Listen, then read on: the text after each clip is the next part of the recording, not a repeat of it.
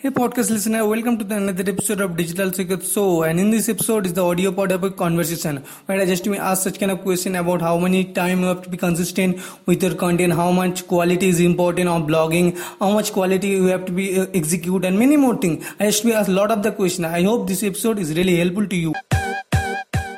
Hey guys, this is Digital Secret and you're listening to Digital Secret So a lot of the people are confusing that uh, whenever just to be uh, first of all whenever just to be going to the blogging industry uh, as a newbie so make sure they're totally confused about that uh, what's the choose after for example after choosing such, such kind of particular niche about about right. technology about digital marketing and all, all yeah, of yeah. these things then a yeah. lot of the people are there's no any kind of consistent uh, because of that there's one such kind of instant result right? Yeah, yeah. I just, I just, yeah, even kind of uh, one, three, or probably four, five months, I just to get a huge traffic, a huge yeah, engagement, yeah. particular blog. So, uh, how do you, can you explain that? Can you share such kind of thing that how many much time they can be consistent?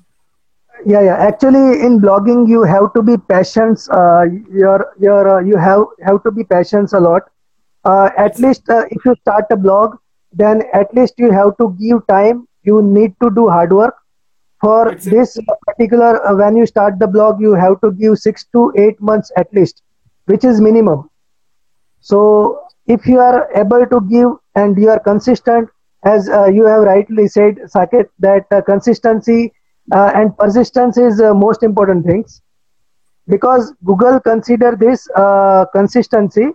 Based upon that they will they will rank your blog in the google ranking factor if you publish one blog today and then after after one month you will publish another blog right? Then google will not consider you. You have to be consistent. Every twice a day thrice a day you have to publish each and every day one more blog. And content quality which will be very unique compared to others.